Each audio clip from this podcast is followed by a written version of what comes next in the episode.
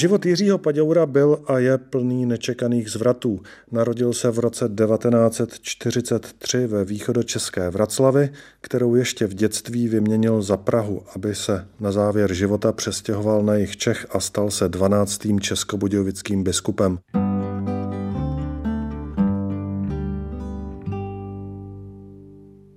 Já jsem se narodil na statku, kde tatínek hospodařil velmi přičinlivě už od 33. roku, takže vybudoval to hospodářství moderním způsobem, byl vystudovaný inženýr zemědělský, na tu dobu něco mimořádného a staral se i sociálně, byl hluboce věřící a měl lidi rád, lidi měli rádi jeho, měl první traktor tam, první mechanické dojení například, za války se staral o ty lidi a ostatní sedláky jak si zorganizoval tak, aby nikdo ve vesnici neměl hlad, což jsem se potom mnohokrát dozvěděl. A to vytvořilo taky zvláštní takovou podvojnou atmosféru. Tři usurpátoři toho režimu, kteří se tam v podstatě přistěhovali, zvládli tu divnou atmosféru poválečnou a celkově narušenou tedy tím únorovým převratem v teroru, takže já jsem si sám říkal později, jak to mohli tři a další tři, kteří se k ním přidali, tak zvládnout a pak jsem na to našel jednoduchý obraz, že když člověk má kulomet, tak zvládne i tisíc lidí prostě na náměstí třeba. Drží je v šachu a když střílí nad hlavy a potom do nich, no tak je pořád pánem situace. A bohužel taková situace se mi taky hluboce usídla v duši, protože jsem cítil takovou nejasnou atmosféru mezi lidma i ve škole. Při vyučování museli jsme třeba slepovat obrázky Stalina a Gotwalda, abychom neviděli ani jednoho. 53. jsme to obdivovali takhle a v zápětí se to zase zalepovalo. Ne? Takže jsme tomu my jako děti nerozuměli, ale byl to takový zvláštní prostředí, který taky vytvářelo jako takovou kulisu toho mýho dětství. Zásadně jsem ovšem žil tím akcentem venkova a takovým skoro bych řekl bezstarostným způsobem, protože ten venkov skutečně dával příležitost ke svobodě. Měli jsme výborný učitele ve dvojtřídce, škola mě i ostatní bavila. Měli jsme vyučování dopoledne i odpoledne, nebyly žádné jako nějaký kroužky, ale pan řídící třeba, který přišel s námi, dělal divadlo, to školní divadlo, každý rok jednu hru. Teď jsem se tehdy vlastně přičuchnul k divadlu, takže jsem hrál nejdřív zajíčka, Potom jsem hrál prince v Popelce, což už byla velká role. No a na konce nějakého ševce Smolu v krkonožské pohádce, to byla hlavní role a tím jsem skončil svou dětskou kariéru. Netušil jsem, že to bude určitá inspirace pro budoucnost, že totiž mě to zůstává jako dobrý zážitek a řekl bych určitý rozvinutí talentu, vlohy, kterou člověk má, jako na tom venkově bylo ochotnické divadlo a hrál tam kde kdo. Bylo to populární, takže to nebylo nic umělého, ale spontánního. A z toho jsem tak trochu vyrost. Nevěnoval jsem se potom dál tomu amatérskému divadlu nějak, protože to ono to bohužel z 50. lety skončilo všechno, jak je známo. Později se to znova nějak objevilo, to já už jsem tam nebydlel.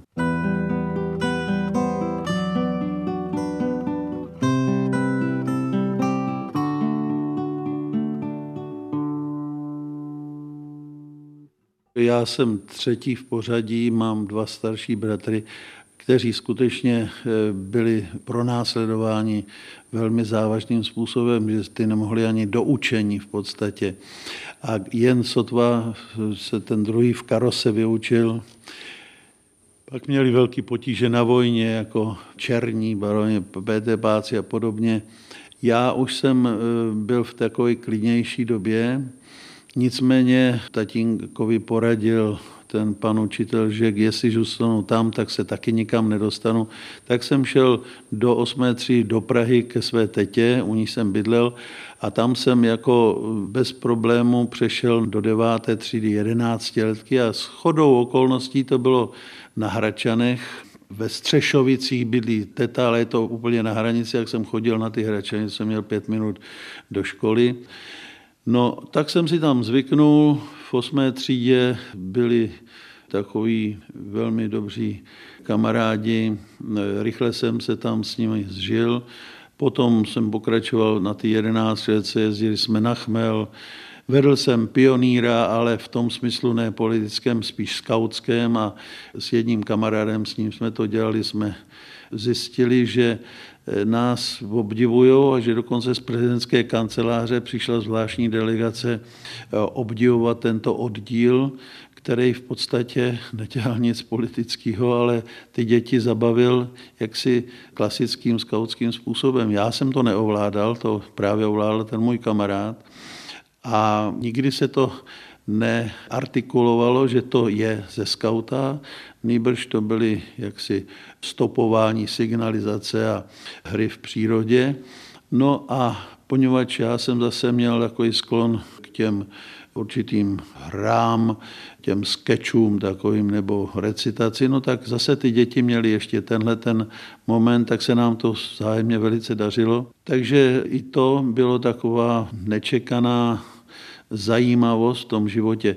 Abych se vrátil k tomu takovému politickému, tatínek těžce na to doplatil, byl označen jako kulak samozřejmě, nezavřeli ho asi z toho důvodu, jak jsem říkal, že tam vedl to hospodářství a i z toho sociálního hlediska velmi uctivě k těm lidem, jak mohl, takže tam ho nikdo jako neudal nebo nepronásledoval. Jen ti přistěhovali a On potom musel jít jako nádeník až do Pardubic, do chemičky. Tam bohužel došlo k výbuchu v 55. roce a on byl celý opařený kyselinama, takže až do smrti byl invalida. 11 let byl v nemocnici. Takže to byl další taková etapa, která poznala celou rodinu. Stalo se to 21. na první jarní den v roce 55. Já jsem potom odešel do té Prahy a pak jsem samozřejmě to sledoval jen jako na návštěvách, jako invalidu a tak dále. To bych řekl, že byl velmi závažný moment, nejen, jako bych řekl, existenční, ale byla to zároveň škola hlubšího chápání života. Asi to byl důvod, když jsem chodil na ty návštěvy a viděl jsem, jak lékaři pomáhají těm nemocným, tak jsem se chtěl stát asi taky právě proto lékařem. A právě před maturitou mě dostihnul ten obávaný posudek, který rozmetal celou budoucnost a měl jsem zakázané všechny vysoké školy Československu. To byla taková tichá vyhláška, kterou mě vlastně tlumočili a musel jsem se jít vyučit. Ani do 30 různých fabrik mě nevzali ani do učení. I když jsem, říkám to jako s takovým ostychem, ne, protože já jsem byl nejlepší žák, jo, tím se nevytahuju a měl jsem štěstí a učení mě teda bavilo, šlo ale nicméně to chci říct v tom kontrastu, že jsem byl dokonce označen jako nejlepší žák té školy a měl jsem být představen soudru prezidentovi, novotnému dokonce. No jaká by to byla katastrofa, kdyby syn Kulaka, nejlepší žák, má zároveň zakázané všechny vysoké, tak tomu nedošlo. Museli to nahradit jiným člověkem a mě dát jaksi do ústraní.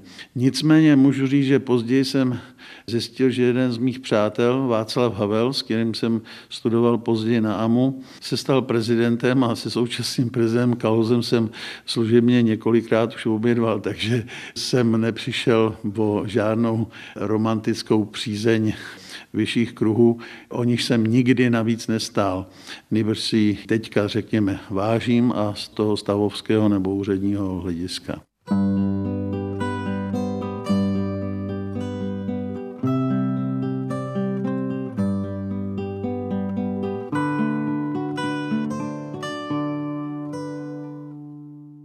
Vyučil jsem se nakonec ve strojně početní stanici, která s okolností byla ve druhém až pátém patře na Václavském náměstí nad Rybárnou, čili tak uprostřed Václavského náměstí, vedle hotelu Jalta. Vzpomínám, jak jsem chodil včas do práce a přede mnou tam byl jeden starý dělník, který mě říkal, Jiříčku, pojďte se podívat, a tam před Jaltou byly ty americký bouráky a tak. A on říkal, podívejte se, dělníci přijeli do práce. A pak si udělal to bílý kafe a byl jaksi hodný člověk, tak jsem měl takovýhle různý zážitky.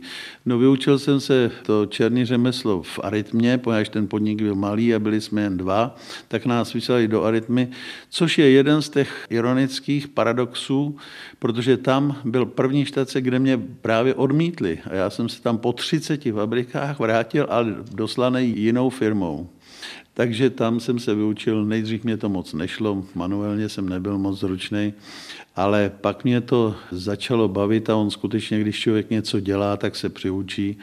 A musím říct, že to mě vtahlo, protože když se člověk osvojí určitou zručnost a vidí tu práci, tak je to skutečně těsně před uměleckým dílem prostě.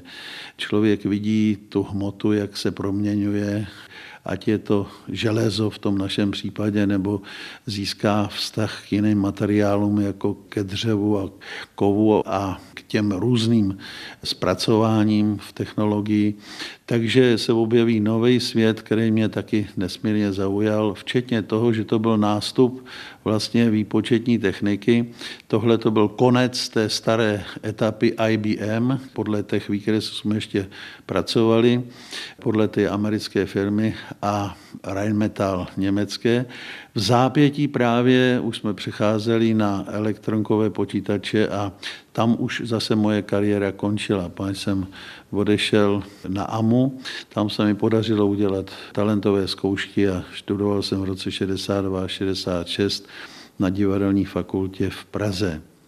Oni mě vzali, i když jsem neměl doporučení, poněvadž tam došlo k takovému dialogu, kdy jsem přišel se zeptat v den otevřených dveří, jestli mě tam vezmou i přes můj hanebný posudek, tak když jsem jim řekl, že tedy jsem naštěný z toho, že jsem syn Kulaka a tak dále, a ten krátký příběh, no tak jsem zjistil, že to nějakým zvláštním způsobem tu dámu zaujalo a později jsem zjistil, že to bylo vedoucí studijního oddělení, paní Paloušová, která přivolala ještě jednoho člověka s údivem a to byl, jak jsem později zjistil, předseda KSČ na té fakultě, pan Kovařík a pak přivolala třetího a to byl takový s hlubokým hlasem, to už jsem věděl, že to je nějaká postava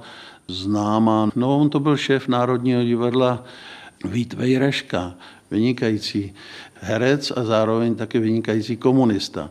No a když oni slyšeli, jak já bezhelstně opakuju to, že tatínek byl kulak a já jsem jeho potomek a jak se tady potuluju bezprizorně, tak jim to přeci jen asi vstoupilo do srdce jako svědomí a řekl mě ten Vít Vejraška, jestli uděláš talentové zkoušky, tak my tě z toho vysekáme.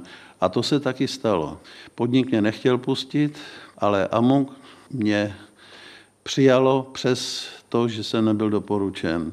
Takže jsem tam vystudoval vlastně dokonce pod ochranou těchto těch lidí a i když jsem mezi tím jednou epizodně byl taky zatčený a zavřený kvůli majálesu, kterého jsem se zúčastnil a to hrozilo vyhazovem ze školy právě z jiného důvodu, z toho studentského, bouřlivého a tak dále. No a to zrovna tato paní když se mi to zase ohlásil po návratu z toho zadržení, tak říkala, až to přijde, tak já to stopnu. No a taky to udělala, takže se v podivné atmosféře objevili taky lidi hodní, vstřícní, kteří mě pomohli, já jsem jim za to byl a jsem vděčný a modlím se za ně a mám je rád.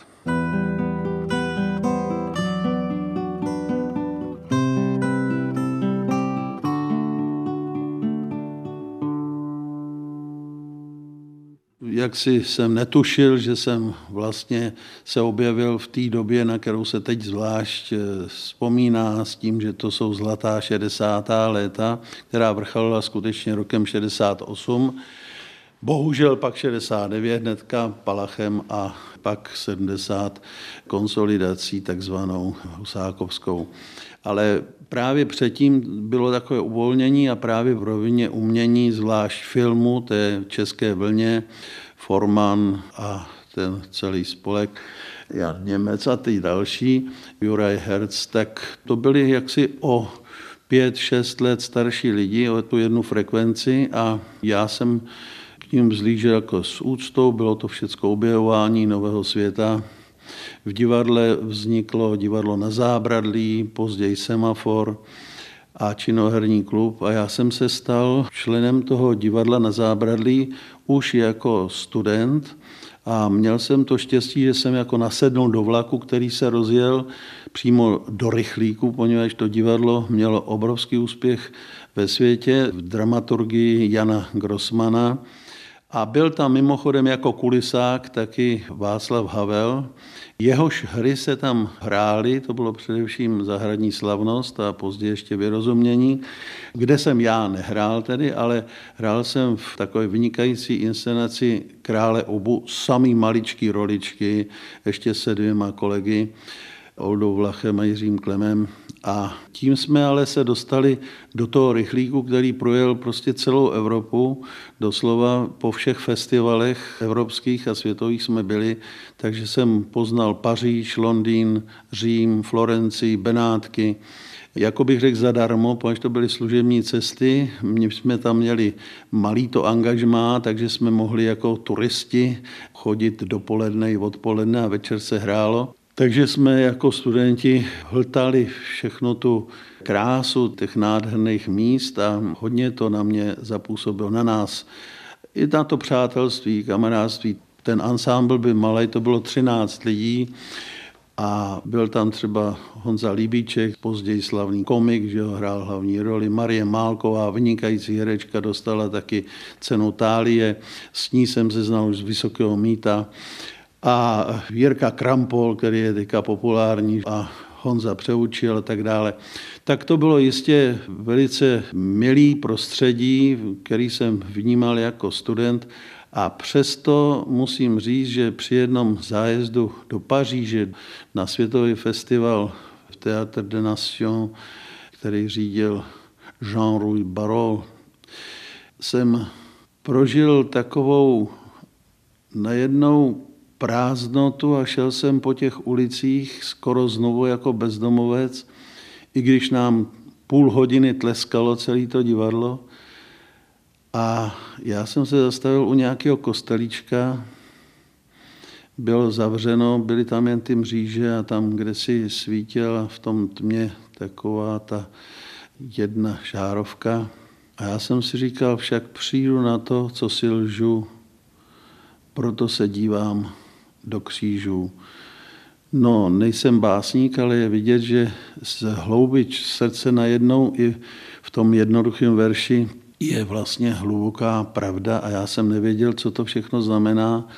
Dnes můžu říct, že mě tímhletím oslovil zřejmě pán Bůh tak nenápadně a velice hluboce, poněvadž když se člověk dívá na kříž a přemýšlí o tom, tak ho to vede hlouběji a hlouběji za prvé k existenci Ježíše Krista, k jeho obrovský hloubce a fenomenální skutečnosti, že je totiž Bůh a člověk, že tady to křesťanství, jakkoliv problematický v tom lidském provedení, existuje kontinuálně 2000 let, že já jsem pokřtěný a co jsem to tedy za křesťana. No a začal jsem o tom skutečně hluboce uvažovat a nedělalo mě potom potíže, abych se uvolnil od všech dosavadních vazeb a pout a uvolnil se proto, abych za Kristem mohl jít svobodně. Což jsem udělal během tří let potichu ve svých vnitřních myšlenkách, postupech, vztazích a rozhodl jsem se pevně, že vstoupím do semináře a stanu se knězem.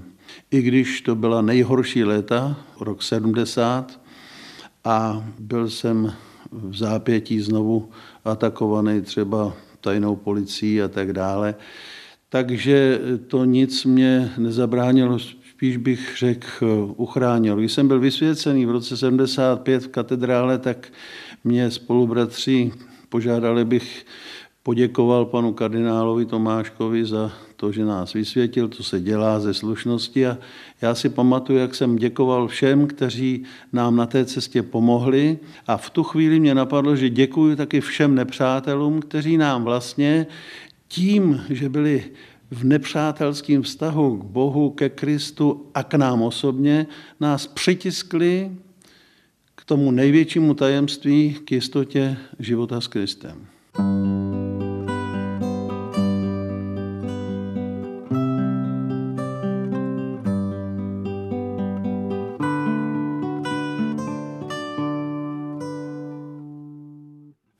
99. mě ranila mrtvice a myslel jsem, že budu už končit a abdikovat. Ošetřující lékařka mě říkala, abych rok počkal, že se to může zlepšit. Zlepšilo se to. Ale nicméně určitý defekt si nesu od té doby pořád, poněvadž mám jistě ochablou už tu schopnost kombinační třeba, nemůžu dlouho číst, třeba, tak musím měnit ty své činnosti a dělám to proto, že jsem si to nevymyslel, nejbrž jsem byl oslovený panem Nonciem, že mě svatý otec ustanovil na doporučení samozřejmě eh, biskupů a představených té doby jako e, koadjutor, čili pomocný biskup tady pana biskupa Lišky s nástupnickým právem. S panem biskupem jsem tady byl dva roky, prožil jsem tady ty slavné povodně v roce 2 a na podzim jsem se potom stal už sídelním biskupem. Pan biskup byl už taky vyčerpaný zase po svém, byl to velice vzácný člověk s velkým nasazením a tak vlastně mu ubývaly síly, takže do roka zemřel skutečně. No a já jsem si musel tady ten kraj především nějakým způsobem projít, prožít, poněvadž jsem potřeboval poznat dispozice celé diecéze, toho jeho českého kraje, a taky kněze, s kterými jsem vlastně jako biskup v tom nejužším spojení jako jejich moderátor. Takže poznat 200 lidí nějakým hlubším zodpovědným způsobem je skutečně dost náročné. Poznal jsem, že Jižní Čechy jsou skutečně podle pověsti překrásná část té naší vlasti. Ovšem musím zároveň vzpomenout na to, že já jsem se narodil v těch východních Čechách a na Vrace, kde je překrásná příroda, takže v tomhle není žádná konkurence, nýbrž mnohobarevnost a plastická záležitost a řekl bych pozornost pohledu. Takže nejsem žádný jako nějaký vyhraněný patriot ani východočeský, ani pražský, ani jihočeský, nýbrž můžu zpívat tu klasickou Čechy krásné, Čechy mé a zemský ráj to na pohled. A ta Šumava šumí, bory šumí po skalinách, no tak to je mám tady z první ruky, Vltavu, Malši pod oknama, Nežárku a Blatnici a Vidru. Takže pochopil jsem skutečně ten zeměpis velmi prakticky, odkud kam to teče a co se podél toho vytvořilo a jak ta města, která se vytvořila u vody, jsou zase propojená silnicemi, po níž já projíždím křížem krážem, takže tuto jižní část naší republiky jsem nejen mnohokrát projel, ale tím pádem jsem si ji taky samozřejmě přisvojil, nebo ona si podmanila mě a mám ji rád. Neříkám si naplavenina, což je podivný termín tady jeho Čechů, který tak nazývají ty, kteří sem přišli, ale já jsem dokonce začleněn historicky už definitivně, protože jsem 12. biskup Budějovický. To je nesmazatelné znamení, jak si, jo, to už potom bude 13., 14., ale já už budu vždycky 12. Nicméně je to zároveň podivuhodná věc, poněvadž když přijedu do Lázní a ptají se, na zaměstnavatele, tak říkám biskupství. Pak řeknou adresa, říkám biskupská. A co děláte? Já řeknu biskup. A já jsem si to nevymyslel. Je to vtip, je to realita, no je to tak.